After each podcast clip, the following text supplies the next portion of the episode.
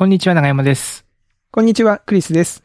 おっさん FM は毎週金曜日、クリスと長山が気になった出来事やおすすめしたい本や映画をゆるゆるとお届けするポッドキャストです。今週もよろしくお願いします。よろしくお願いします。なんか今気づいたんですけど、あの、最初のセリフって元に戻ってます、ね 長山さん、お気づきになりましたか？てかなんか、ちょっと前から戻ってんのか？えっとね、あのーゲスト会の収録とかで前後してるからわかんないけど、せ多分前回もそうですよね。挨拶に、やっぱね、なんかしっくりきますね。2年ぐらい、1年ぐらいこれでやってるのかな ?2 年ぐらいずっとやってたから、なんかこう、口がついていかないですよね 定着しちゃいましたね。毎回、毎回喋ってるからかもしれないですね。なんか、ほら、人によっては、最初のオープニングとかはもうな、音楽的にもう固そっか、もう定にして。録音にしちゃって、別に、うちらは、そっか、あの、リスナーの人気がついてないかもしれないですけど、毎回言ってますもんね、毎回言っね。てます。で、僕は結構これは別にいいと思うんですけど、ええええうん、だからもう口がそれにこうな馴染んじゃってで、うんあの、変なこと、変わったこと言おうとすると、ちょっとね、し、自分でしっくりこねえな、みたいなのがちょっとあって。勢いが失われちゃうみたいなのね。そうなんですよねなんかね、テンポがね。はい。まあ、でもちょっとあの、探り探り。だからこれかなっていうのがあったら、ちょっとまたた試しにこう入れていこうと思いますけど。あわかはい。はい。思っております。で、先週あれか、車両保険。あ、そうそうそうそう。長山さんね、車の話。そうなんですよ。事故の話でね、なんかせめてなんか面白いことないかなと思ってっていうのがあって言うのを忘れてたんですけども、うん。あの、JAF 呼んだんですよ。はいはいはいはい、そのは、ちょっとこう前に突っ込んじゃった時に、うんあの、タイヤがはまっちゃって、で、出せば出せたん、あの、強引にね、パックでグーって引っ張れば多分出せたんじゃないかなと思うんですけども、まあ、それでまたね、こう、ボディがね、傷んでもあれだし、い。うん。なんかか車買った時に、その中古車あんま安くできないんですけど、JAF はとりあえず1年間無料にしときましたんで、みたいなことを、あの、言ってくれて、JAF っていう、クリスさん JAF ってわかります？わかりますよ、JAF。あの、JAF でしょ？うん。あの、困った時にそうそうそう。呼ぶやつでしょ？呼ぶやつ呼ぶやつ。知ってる知ってるパンクしちゃったりとかね。うん。なんで、あの、まあ、呼ぼうと。うん。まあ、いつも呼んでくださいって普通に言ってたんで、あの、じゃあ呼ぼうと思って、呼んだんですよ。うん。で、したらすぐ来てくれて、ほうほう。で、なウルトラ警備隊みたいな格好してくるんですよね。ヘルメットかぶって、かっこいいのが来るんですよ。ほんで、シュッとね、あの、うん出してくれるんですけども、その JAF の人が、うん。あの、俳優の生瀬勝久さんに、めちゃめちゃ似てて、あのマスクだって顔はわかんないですけども、うん。でも目が、目、目見て目がギョロッとした感じと、あと、まあ、関西弁なんですけども、関西弁なんで、なんていうのあの、ドラマ、うん。トリックってさ、うんうんうん。ドラマがあったじゃないですうんか。あったあったあった。あれに出てくる、うえー矢部刑事っていうのが、うん。生瀬さん演じる矢部刑事っていうのが、まあ、関西弁っぽい、関西弁っぽいっていうか、まあ、関西弁を喋る警部なんですけども、もうめちゃめちゃあの人が頭にも浮かぶような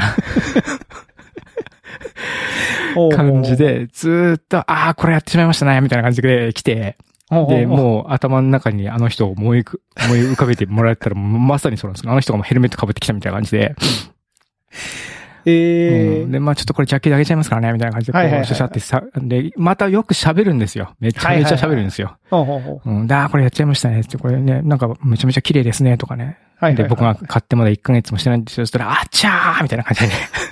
めちゃめちゃリアクション大きくさ、大きかったりとかして。ほうほうほう。えーそんでなんかね、まあ、ノリも良くて。だから、その、ね、警察の人も来たりとか、管理会社にも連絡して、管理会社の人もなんか一応こう見て、見に来てくれたりとかしてるんですけども、まあ割とこう、なんつうのかね、こう、凹んだ感じの、暗い感じの、感じの雰囲気だったんですけども、やっちゃいましたね、みたいな感じのね。うんその人だけテキパキ動きながらめちゃめちゃテンション高くて。あの、えーほらこう、ちょっとピンチが来ると、テンション上がるみたいなのあるじゃないですか。あるあるある。うん。なんか何でもね、うん。なんだろうね。そういうの。火事場のね。火事場のなんかね、変なテンションみたいなね。うんああいう感じなのかわかんないんですけど、なんかもう一人だけめちゃめちゃテンション高くて。で、ただなんかね、最後にね、こう、まあ、ね、こういうこともありますけど、あの、奥さんに、あの、うんあの、まあ、これに懲りずに、あの、お車乗ってやってください、みたいなことをこう明るく言われて。それでなんか、それを妻に伝えたら、なんかすごく救われた、その言葉って言ってて、で、なんか、思っ、なんか、なんかそういうのやっぱ大事だなと思って。その、こういうやっぱり機嫌のいいおじさんっていうか、ああ、そうね。うんうんうん。あの、なんかこう、どまいどまいって言ってくれるおじさんって、やっぱりいいなと思ったんですよ。あの、そういう感じの。ういやー、ん。でもわかりますね。その、なんだろう、やっぱ、事故とか、ほら、まあ、JAF の人が来るときって基本トラブルかなんかの対応なわけだから、そこでね、その、JAF の人も深刻すぎて、うん。いやもうって難しい顔してると、え、なんか、どうしようっていう気持ちになっちゃいますけど。追い込まれちゃうじゃないですか。うん。うん。もうそのぐらい明るい方がね、そうそれがね、まあね、あっけらかんとした感じだったんですよ、本当に。本当にあの皆さんには、あの、警部の感じをそのまま、そのまま？なんか、生瀬さんに似てると思ってたら、思わずその、生瀬さんってこう、なんか話しかけちゃいそうですね。そうそう。いや、もう本当に、あの、に似てるって言われませんって言いたくなるような。うん。あ、言わなかったのそれは言わなかったんですけどあ、言わなかったんだ。えああ。言ってもよかったかえもしれない、それぐらい、。もういや、本当に言っとけばよかったかなと思いますね。うん、よく言われるんですよとかね、実は本人だったりとかしてね。実はね、うん実はちょっとバイトしてますとか。いや、でも、そのぐらい似てるって、この話し方もそんな感じってことは、多分な、言われてると思いますけどね。言われてんじゃないですかね。言われてると思いますよ。と思いますけどね。で、言われてるだろうし、な言われることによって、そっちに寄せてる可能性もありますよね。うん。こうあるかもしれない。テンションとかをね、うんキャラクターとかをうね。ん。うん本当ね、なんか、目がキョロキョロっとした感じとか、ね、マスク、マスクしてるから下は全然似てないかもしれないんですけども、上だけ見ると本当に似ててね。なるほど。うん。ちょっと写真も撮りにくいですしね、その、ジャフの人だとね、ちょっと写真一緒にいいですかとも言いにくいですもんね。まあなんでね、まあちょっとまあ、まあ僕は、まあ生瀬さんには似てないけども、うん。まあなんかちょっと困ったことがあっても、あんまりこう深刻ぶったりとか、うん不機嫌ぶったりとかせずに、うん。うん、なんかそういう、おちゃらけすぎのも良くないけども、いや、そう。ね、うんあの、明るさみたいなね、そういうところはちょっとこう、持っていたいなっていうのを、ね、思いました。いやそうですね。なんかわ、わかる。その、なんか、ね、あの、長山さんの奥さんがこう、救われたっていう気持ちもわかるし、うん。どんまいどんまいって言ってくれるとかね。うん。うんなんかその、まあ、中山さんが言ってもいい、もちろんいいんだけど、多分その第三者というか、違う人がね、うんこう言ってくれるといいんでしょうね、きっとね。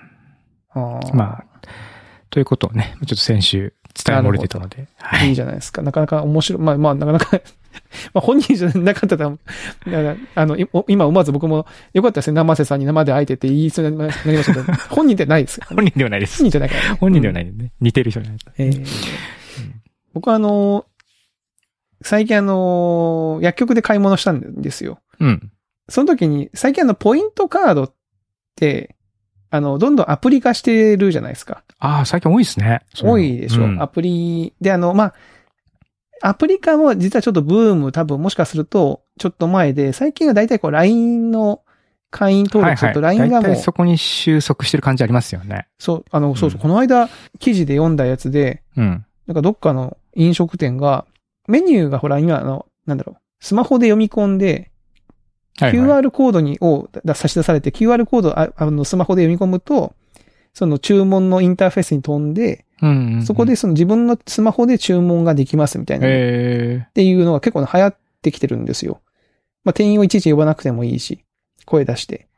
ー、あで、もう、もう通じちゃうわけですね。そう、もう注文が発注されちゃうわけですね。そう発注するんですよはいはい。で、手元でも、あの、会計もわかるし、まあ、弱点があるとすると、その、電波が届かないとちょっと辛いとか、そういうのありますけど、はまあはあはああ、結構便利なんですけど、その、僕が見た記事だと、それがね、さらに発展して、LINE の友達登録をさせるっていうところまでやってるんですよ、その、そのお店は。ああ、でもそれ賢いですね。賢いでしょそれでだって友達登録してたらまた後でね、あ、そうそうそうそうそうそう。ね、キャンペーンしてますとか、そうそうそうそういうの送れるってことですもんね。そうそうそうそうそう。で、若い人は結構そこにと、あの、あんまり抵抗がないからっていうので、はやってるっていうのを見て、へーって思ったんですけど、まあ、まあまあそんな、あの、ポイントカード絡みのやつがいろいろとあると思うんですけど、まあ僕が行った薬局はそのポイントカードアプリみたいなものがあるらしいんですよ。うんうん。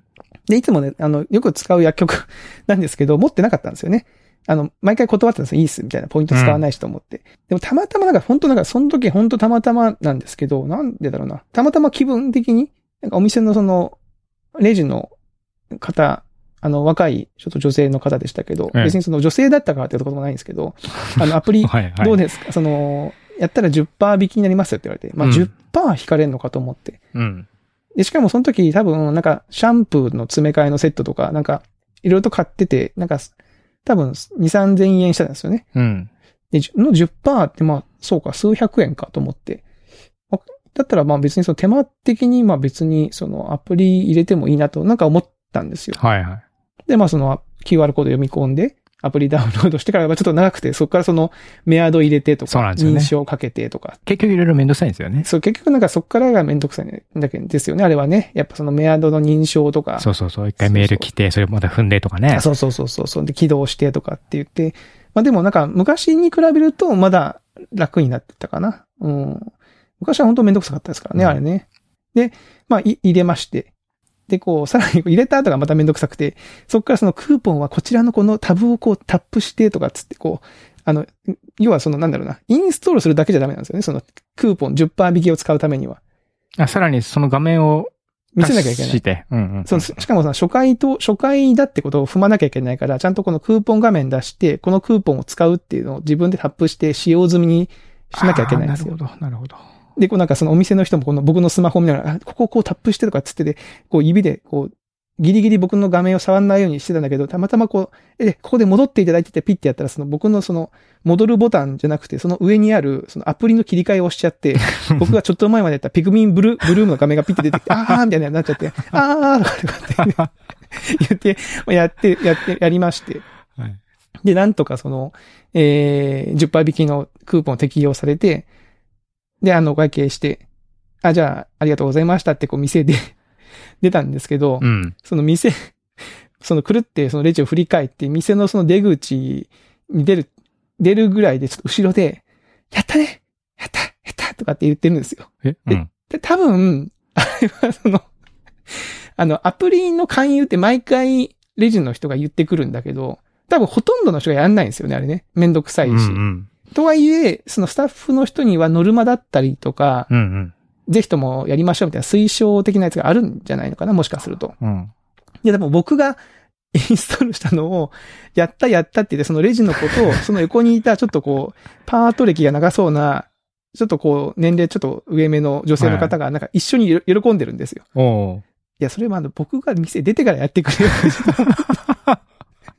あのいや、別にあの、僕もほっこりしましたけど、うん別に嫌な気持ちにななんなかったけど、うんなんかいや、まあなんかね、カモにされたっぽい感じのね、そう下手するとね、その印象もね、そうなんですよ。あるかもしれないですからね。後ろでなんか、やったねやったねとかって言ってるから、ね、で僕はちょっとニヤニヤしながら出ちゃいましたけど、いや、なんかね、あのーお店の人も大変だなと思って、そういう、う多分ノルマがあるんじゃいや、ないでか。ですもなんかあれですね、その、その、ふとクリスさんが、ああ会員登録しようと思ったっていうのと、その、っていうことと結果やったねっていうのが、うん。なんかす、すごいね。なんかその意図的に なんか引っかかったのかな？何か、何か新しいこう手法をもしかしたら 試して、それがうまくいったとか。あ、本当？じゃないですか、ね。僕なんか本当全く無意識にたまたまやったつもりだけど、実はこうなんかのマジックにそうそうそう。かかってたのかな、あれ。その二人がね、いろいろ考えて、こうし、こう、こう、こう、この順番で話してこう言ったら、もう、はいって言うしかないみたいな。ああるじゃないですか。なんか、あるある何回かはいって言わせると、その後にお願いするとはいって言いやすいとか、なんかそういう こう心理トリックみたいなのあるじゃないあ、ですか。ある。いや、それで言ったら、この間、あの、僕、次男が塾に入ったんですよ。つあ、塾に入るのかな、今度から。うんうん。で、ちょうどその、この間、塾の無料の公開テストっていうのがあって、うん誰でも受けられますよ、みたいな。あの、要はその自分の実力、実力値値を知りましょう、チェッ。クするという。はいはい。で、まあ、もうすぐ受験だし、受けとけよ、つって受けさせたら、うん。その、受験の結果はね、その、直接、郵送は受け付けてませんと。直接その塾に取りに来てください。でね。まあ僕はあの、お兄ちゃんが行ってた塾なんで、まあ、向こうも知ってるわけですよね。うんうん。でいよいよそのね、次男くんもその受験の時だみたいな感じでこう、あの、僕に電話で話しかけてきて、うん。で、その、で、これお父さん、その、どうですか？あの、塾の意向はって聞くから、いや、本人がね、まあ部活がようやくその、再開して、ねうん、だからまあまだちょっと気持ちがまだうまく切り替わってないんですよね、とかって言ったら、うん。いや、お父さん、これはもう、あれですね、あの、春季講習がもうすぐあるんですけど、ですからもう、あのーまあ、春季講習を受けてから入るか、もう入ってから春季講習を受けるか、このどっちかで、もう本人に説明しましょう、みたいなこと言ってきて、その、その二択、なんだよって思ったんだけど。もうなんか、なん条件、特に条件変わってないに言ってますけどね。言 い言い方みたいな感じなんです。そうそうそうそう。もうだから入る前提で話した方がいい方がいいですよってことだと思うんだけど、うんまあだから、不自由な二択の、ちょっと出来損ないみたいな感じの ことを言われて、まあもう、うちもまあもともと入るつもりだったんで別にいいんですけど。確かに、まあ入るつもりあんまなかったらこいつバカだなと思いますね。ねななんでそれ、その二択なんだよって思いますけどね。うん。まあ先生も多分、テストっていうのはその、なんだろうな。あの、こういう業界で言うと、マーケティングというか勉強会とか、うんその無料のセミナーとかをやって、とりあえず人を集めて、そこからいかにこう自分の会社の製品にこうコンバージョンさせるかみたいな、いそういうねところじゃないですか。あるんですようん、ね。だからいろんな手法があるんだろうなと思って、この、その中の一つにこの 不自由な二択はあるんだろうかって思いながら話聞いてましたけど。うん。うんはい。そんなことがね、あったという話で、はい。でしたね。ちょっとこの春のほっこり出来事でございました。私の。はい。はい。いやー、で、長山さんあれですよね。そうそう、ツイッターとかで拝見してますけど、なんか買ってましたよね。そう。マイニューギア。ママイニューギアウンテンバイクをね、うんあの、前もちょっと話したじゃないですか。BMX か、ちょっと自転車でなんかちょっと遊びたいなと思ってるっていう話をね、スケボーからしていて、うん。で、買っちゃいましたよ。買っちゃった。はい。マウンテンバイクを、MTB を。長山さんがあれ、なんかその、楽しそうにツイッターに上げてるから、僕、昨日、一昨日ぐらいに夢で、自分がなんか、あの、マウンテンバイクに乗って、ウィリーとか、やってる夢を見ましたよ。なんか意外とできるなっていう、夢で思った。それ、正夢にしましょう、クリスさんも。まさ夢は無理だと思うけどね。ええー、買ったんですね。いや、あの、何軒かね、自転車屋さん回って、うん。うん。で、まあ、こう、あなんか、相性がいいお店を見つけて、で話をしてたら、なんか僕がな、十何年前に、あの、ロードバイクって自転車買った時うん。に、の予算感と、うん。結構今値段が上がってるらしくて、同じようなグレードを買おうと思うと。えー、なんで、まあ、ちょっと、まあ、ちゃんと合わせよう、遊べるようなものを買おうと思うと、なんか思ったよりいくんですよ、値段が。うーん。え、そんな高いんだと思って、じゃあどうしようかなと思ってたら、なんか、かかなり程度に中古が今あって、みたいな話になってほ。で、かつ、なんか新品を組もうと思うと、なんかパーツが足んなかったりとか、はいはいはいはい。何、その、まあ、コロナの影響なのかなんだかわかんないですけども、結構海外からの、あの、取り寄せにかなり時間がかかってて、うん。うん。なんか、うん多分半年増しとかに組み方によってなっちゃいますとかって言われて、半年待つのかみたいになっちゃったんですよね。で、かつ高いしみたいな。確かに。うん。で、まあ、これちょっと難しいのかなと思ったら、んあの、なんか、渡りに船で、そういえば、一個、マウンテンバイクの中古、この間、知れたんですって話になって。うんで、それ、今度また来週持ってくるから見てくださいって言って、行ったら、まあ結構、ね、値段も予算、まあちょっとは超えたんですけども、うん。まあ、その分、なんですかね、まあパーツとかいい、いいパーツうんだったりするんですよね。で、で、僕がまあ、ちょっと高いからやめようと思ってるやつも最初からついてたりするから、うん。なんか、あ、これで、これいいなと思って、ちょっと背伸びだったんですけども、それに決めてしまいました。えー、うん。まあでも、あれですよね、そのマウンテンバイクとか、まああんま詳しく知らないですけど、基本的にそのほら、乗って、その転んだり、なんか、傷ついていくものですそうですね。。マウンテンバイクとか BMX とかは山行ったりとかそうするんで、転ぶと、まあもう傷ついたりとかうんするのは普通って感じなんですよ。で僕の逆にその新品じゃない方が僕はなんか気持ち的に。そうそう。だから僕も、そう、まさにそうで、あんまり新品だと、逆にビビって乗れないっていうか、しかもだってね、値段も高いって言うし、ら、うんね、半年待ってね、はいはいはい。ね、いきなりこけちゃったらなっていうのがあったんで、なので、あなんか僕もその中古っていうのは別にその抵抗ないから、でそれで安かったらいいなと思って。いいっすね。うんで、まあ一応ただ安全性みたいなのがやっぱりあるんで、こう、うん。なんかやっぱりこう重要な場所が曲がっちゃったりとかしてるとかっていうのは、やっぱあるとまずいから、あそういうところはもちろんきちんとチェックしてもらって、うん、うん、うん。で、えー綺麗に乗れるような状態にしてもらって、買って。うん。えー、で、買った日に、明日山行くんって行きますって言われて、その、自転車屋さんに？そうそう。ほう。で、もう自転車とか最近全然乗ってなかったから、全く乗れる気がしなかったんですけど、まあ、これは行くしかねえなと思って、はい、行きますって言って。で、次の日、朝早く起きして、京都の北の方の山に行ったんですよ。一緒に。うん。で、まず登り、まあ、山を降りるってことをまず登んなきゃいけないんですよね。僕ちょっと気づいてなかったんですけど。あ、気づいてなかったんですか？で、えーその登りがやっぱり、まあ知ってはいたけど、うん。こんなにきつかったっけと思うぐらいきつくて、いや、きついでしょう。ええでも山は。そう。で、心配されましてね。大丈夫ですか？って言って。まあ最初はみんなこんな感じですよって言われて。うんん。2、3回行けば慣れますって言われて。本当慣れんのかなと思うぐらい、途中で帰ろうかなと思うぐらい、しんどくて。え、それ長山さんとその自転車屋さんの二人で行ったとか？やあの、まあ、そもそもよよそういう予定があったところに、僕が、あだから僕のために開催されるわけじゃなくて、ある、あるけど来る。るみたいな感じだったんですよ。はいはいはいはい。うんで、まあ、まあ割とみんなガチな人なんですよね。まあ、うんまあそうですよね。なんでそ全然なんかこう同じ人間かとは思えないぐらいのスピードでどんどんどんどんの先進んでいくんで、ほうほうほうほうほう。うわ、すげえなと思ってたのこっちはもうぜいぜい言いながら、もう途中を、もう、自転車降りて押して、情けないことに。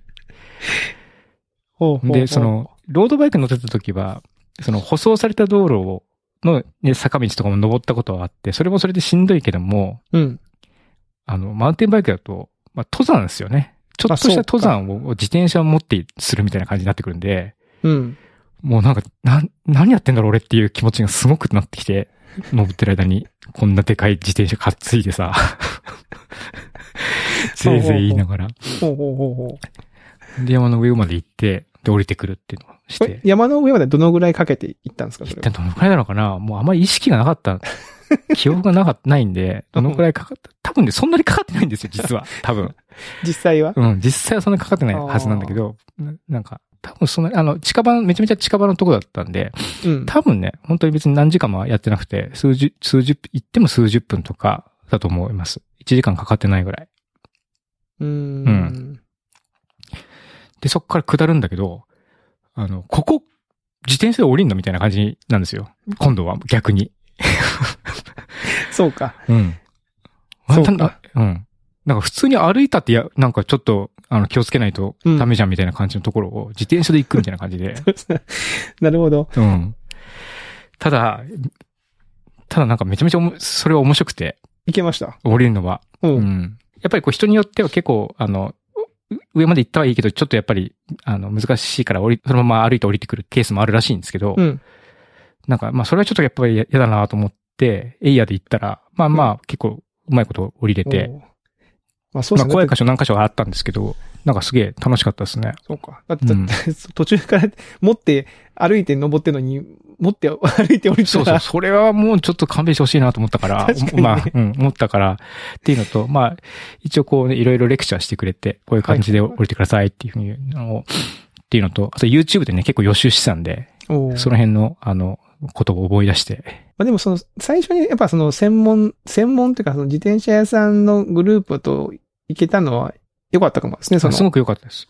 うんで、あとはまあ、ここはもう、あの乗らないでくださいって言われて、あ、危ないところは。うん、そう。ここは押してください、押して降りてくださいって言われたりとか、はいはいはい。あとスピード出出しすぎるとスピード出しすぎですととか言われたりとか、はいはいはい。やっぱ出ちゃうんですよね。自分が、その、ビビってると思ってても、勝手にスピードどんどん出ちゃったりとかすることがあって、そういう時も、こう、ちゃんとこう、スピード出すぎですとかって、ええーってー、言われて、そうですね。で、まあ、怖かったけど楽しかったっていうのは、で、なんか、自転車屋さんとしては、その、怖いのと楽しいの両方きちんと分かってもらいたかったんです、今日はっていう話を最後にされて、で、やっぱり、まあ、楽しくないとやめちゃうし、うん。で、今度怖くないと、あの、今度次に行った時に、調子こいてはい。無理しちゃうと、それで大怪我しちゃって、まあ、続かないってなっちゃうんで、うんやっぱなるべなるべくつあの続けるためには、まあ楽しいっていう部分と、まあ適切にこう、ビビる。うん。うん。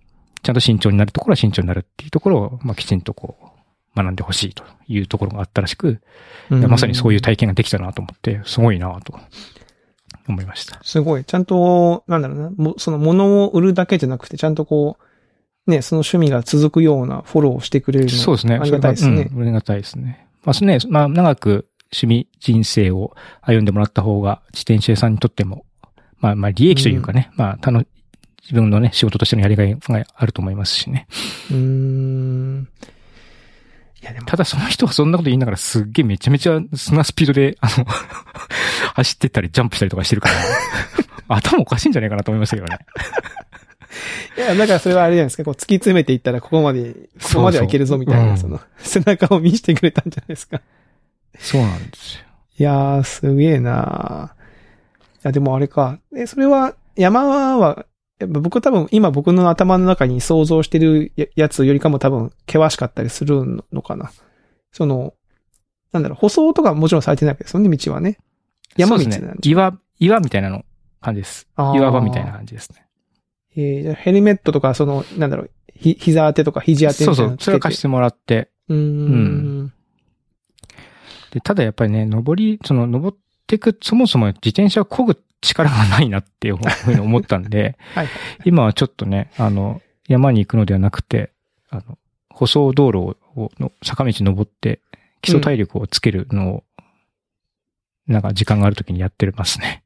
なんでなんか修行、修行みたいになってるんですけど、うん、わざわざ重いマウンテンバイクで坂道を登っていくみたいなのをして、はいはいはいはい。京都の将軍塚っていう、はいはいはい。えー京都タワーが下に見えるところをね、朝登って降りてきて、仕事するみたいなことをしてますね。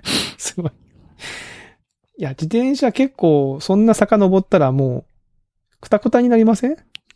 この間登って降りてきたらもう一日終わったなってなりました。そうですよね。うんそうですよね。そう。で、山に行った日も、朝めちゃめちゃ早く行って、まあ午後には家にいて、で、午後からね、子供と遊んだりとかしたんですけども、もうもう真相真相でしたね。えうんなんでやっぱ、やっぱ基礎体力がやっぱないとね、あかんなと思ったんで。ん。ただやっぱり2回3回登ってると、前は本当にもう、えー絶対もう二度と来ないと思うぐらい辛かったんですけど、うん。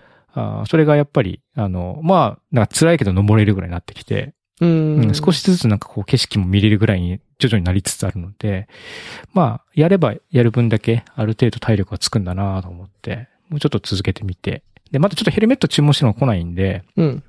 まあどちらにしてもちょっと、あの、ガチで走るのは、それが来るまでは、ちょっと基礎、基礎体力をつけていこうかなというような感じでやっておうります。ーはい。ん。いや、そうか。本当に、本当に始めちゃいましたね。長山さん、前な、なんかほら、いや、マウンテンバイクでもやろうかな、スケボーあれだからって言ってたけど、そこから結構み短いスパンで始まったなと思って。うんでスケボーもね、やりたいんだけど、スケボーをやる時間とマウンテンバイクやる時間はやっぱり両両立させるのまあかなり難しいなってなってるんで、今はとりあえず基礎体力をつけるっていうのをやってますね。うんうんうん。えー、じゃあちょっと、いや、僕は最近そのママチャリ恋で、あの、清水寺のと途中まで行ったんですよ。坂道で。あはいはい。あそこもね、結構坂急ですもんね。結構坂なんですよ。うんでもやっぱこう、なんだろうな、やっぱこう体が若くないから、こう、このぐらいはいけるだろうと思ってたのの半分以下ですよね。なんか気持ち的にも。ですよね。うん。足腰がプルプルし、うん足がプルプルしてくる。そうね。もうちょっといけんだろうと僕思ったけど、全然ダメでしたね。弱、弱まってますからね。うんまあ基礎体力作るのも僕も頑張ろう、ちょっと。まあうん自転車をやる予定はないけど、マウンテンバイク、いいお店紹介しますよ。いや、マウンテンバイク、いや、マウンテンバイクね、うちね、マンションが自転車をあんま置けないんでね。あ、そういえば長山さんなんか自転車置くのめっちゃ工夫してませんでした？あ。そうそう、自転車を置く場所がなくて、で、まあまあの値段の自転車なんで、うん。まあ駐輪場に、外の駐輪場に置くときもいけない、いかないし、あとマウンテンバイクタイヤが太いんで、そもそも駐輪場の中のタイヤはめるところに入んないんですよ。はいはいはいはい、はい。で、室内に置いた方がいいって、まあみんな言ってるから、室内に置くにしても、置く場所全然ないなと思って、うん。で、いろいろサイズ測ったり、いろんなブログ読んだりとかして、うん。で、前輪を外して、えー縦かけるっていう形が小スペースになるだろうと。ほう。で、そのためにどういったら形だと安全に、ほあの、立つかっていうのをいろいろ考えて、で、2x4 のい、板というか、うん。は柱っぽいの買ってきて、うん。塩ビパイプ切って、サイズ測ってみたいな感じでいろいろ固定器具を作って、それで今、立てかけてるようにしてます。なんか、あの、ツイッターに写真上がってましたけど、すごい、そ、なんか、専門の器具みたいな感じになってますもんね、これね。置き、置き場が。そう。割とピタッといったんで、本当は、本当はその金具のところは実際にもうちょっとしたちゃんとした金具が売ってるんで、うん。その金具に直したりとか、柱も塗装したりとかしたいなと思ったんですけど、今まだ、まだ全然そこまでいかず、それで満足しちゃって、えー、いいな。思ったよりコンパクトになりました。ね、玄関に置けるうん、そこそもそも傘立てとなんかちょっとガガラクタ置き場みたいな感じになってたんで、もそこをバーっと綺麗にして、そこに置置くようにしたら。いいなちょっとこれこれはまた、今後の、またあの、ウィーリーとか、あ、そうそう、ウィリーもね、ねちょっとね、今日やってき、今日より少し練習してきました。あ練習した。おーえ後輪上げるのは結構やっぱ難しいんですよね。後輪を上げる。前輪はなんか誰でもやるじゃないですか。なんか、普通のママチャリとかでもなんか、調子こいてやったり、あの、うん、若気の至りでやるじゃないですか。で、後輪上げるのがやっぱり結構ね、後輪を上げるのもやったんですか？後輪上げる練習を今日は、あの、まあ、子供と遊びながらちょこちょこっとやってしました。だってブレーキ使わないででも後輪だけ上げるっていう感じ。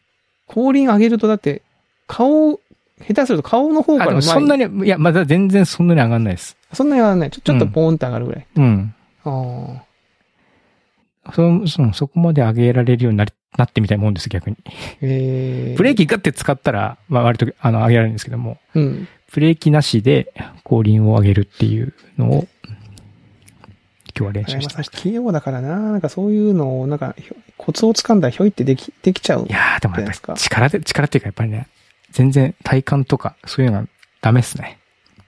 ああ、まあまあ、うん練習してって感じか。基そうそう礎体力つけて。うん。なるほどね。まあでも楽しいですね。いいっすね。まかあでも楽しい。楽しそう。うんめっちゃ楽しそうじゃないですか。あーまあでも楽しい。あのいいずっと、ずっと地図見てます、最近。あと、空いてる時間。山の地図。どこに行こうかなみたいな。うんいろいろ教えてもらって、こううこういうとこあるよって。ただね、全然イメージつかないから、うんうん。うん、地図見たりとか、Google、そのマップの、あの、衛星の、衛星で見ても山だから何も見えないんですけども。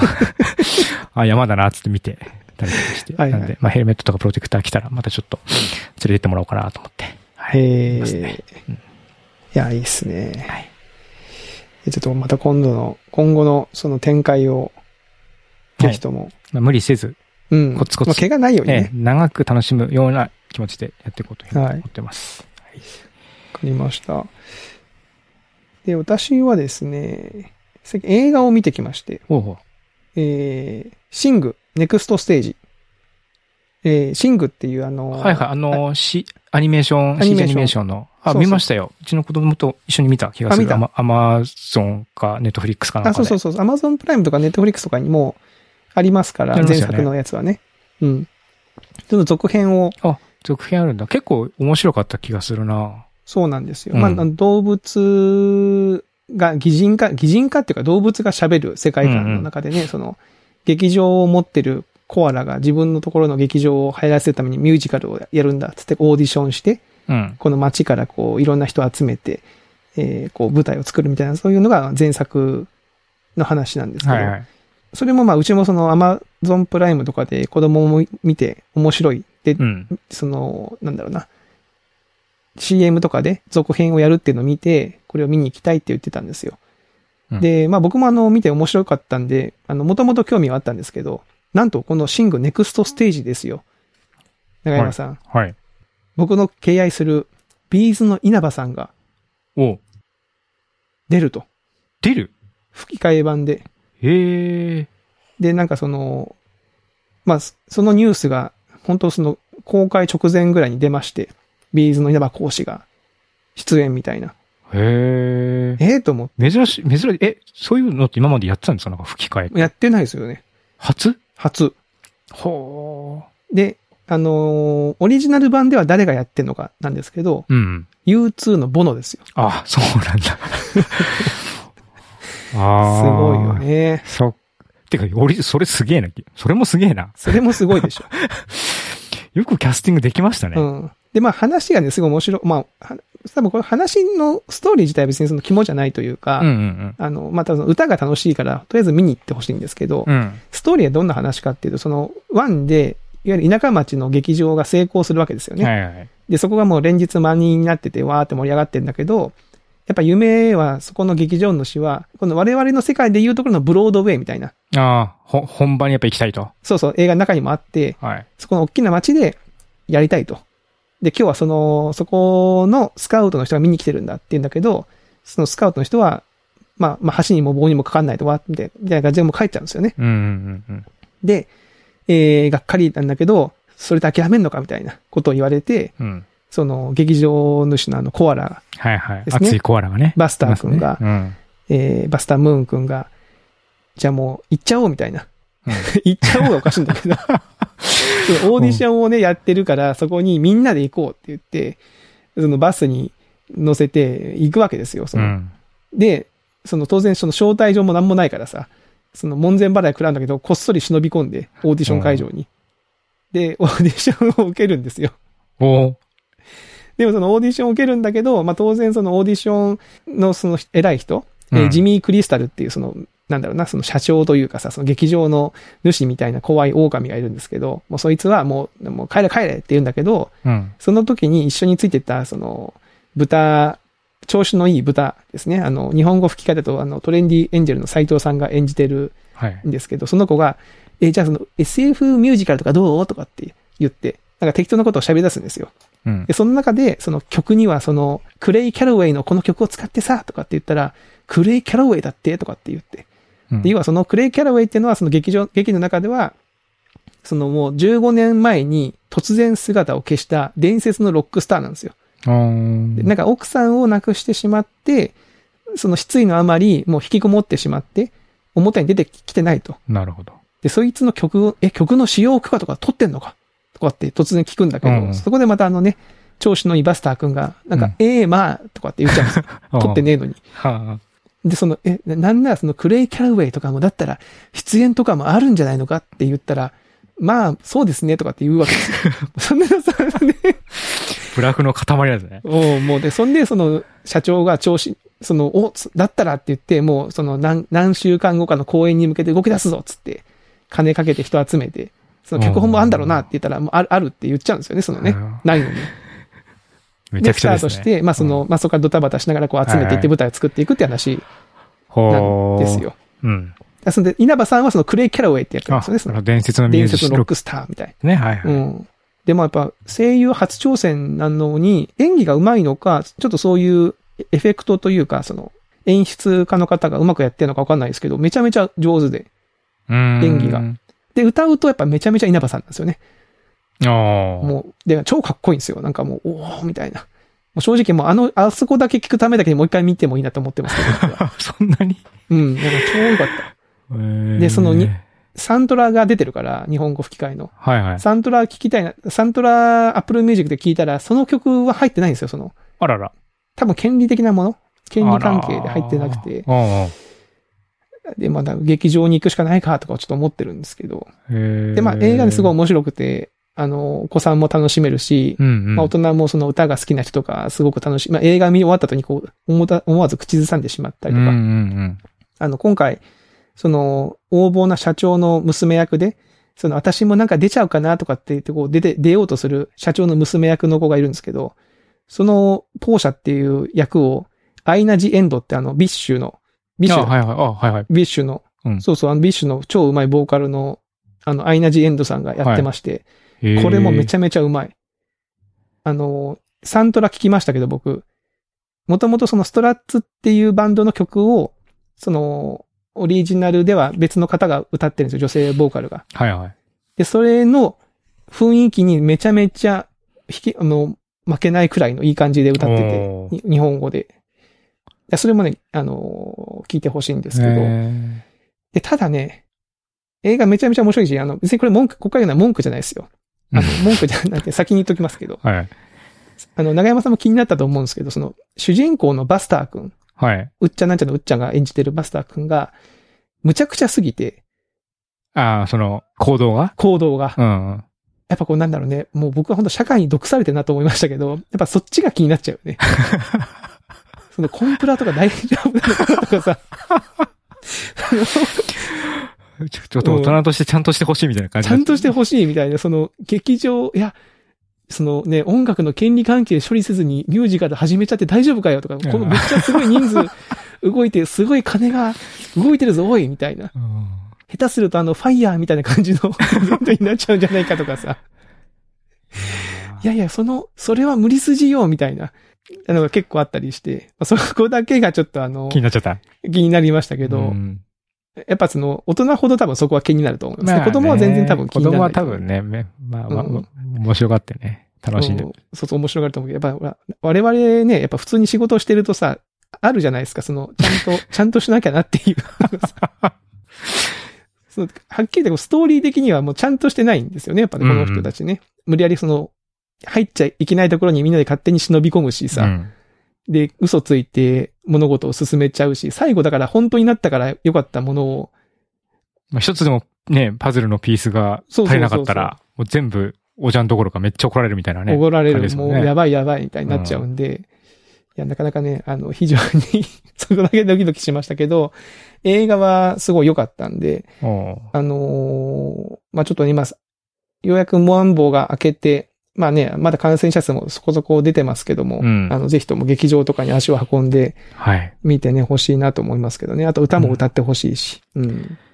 吹き替えがじゃあ、おすすめってことですね。僕はね、ねやっぱ稲葉さん推してますし、吹き替えいいですよ。うんうん吹き替えの曲、どの曲もやっぱ日本語当ててすごく上手に歌ってたんで、こういうのってでも大変ですよね。その、元のやっぱり映画の、うん。こう、雰囲気っていうのがやっうんぱあるわけうん、うで、ん。さっきも言ってましたけど。で、それをやっぱり似せなきゃいけないけども、あんまりそれに引っ張られすぎて、そうそうそうそう。なんかそ、の、その歌歌手の方の力量が発揮できないって言ったら、それはそれでまたあるでしょ？そうそうそう、そうなんですよその。人のキャラも立たないと、やっぱりちょっとこう、もったいないわけじゃないですか。もったいない。うん。そのバランスはやっぱ難しいですよね。難しいですね。そういう意味だとやっぱアイナ・ジ・エンドさん、めちゃめちゃ良かったですけどうね。んあの、スキマスイッチの大橋さんもね、あの、ジョニーっていう、まあ、前作から出てる役とか、はいはいあと、長澤まさみさんも実はあの、ハリネズミ役で出てて、あ、そうでしたね。前作もそうですよね。そうそうそうそうええ。で、なんならその、稲葉さんとデュエットしてるんですよ。へえ。羨ましいですよね。僕も長澤まさみさんになりたいと思いましたよ。あ、そっちか。うん。だって稲葉さんとぼ、あの、デュエットした いじゃないですか。したい。やっぱ、稲葉さんになりたいというよりかは、稲葉さんとデュエットしたいってっていいうう側になりたいのね。側になりたい。あうんあ複雑なビーズファン心理ですね。いやもうすごい良かったんで、ぜひとも行ってほしいなと思います。はい。という紹介でございました。はいありがとうございます。はい。はい。といったら、時間が、はい、いい感じになりましたので、はい。今週のおっさん FM はこのあたりとさせていただこうかなと、はい、思います。では、また皆さん、来週お会いしましょう。さよなら。さよなら。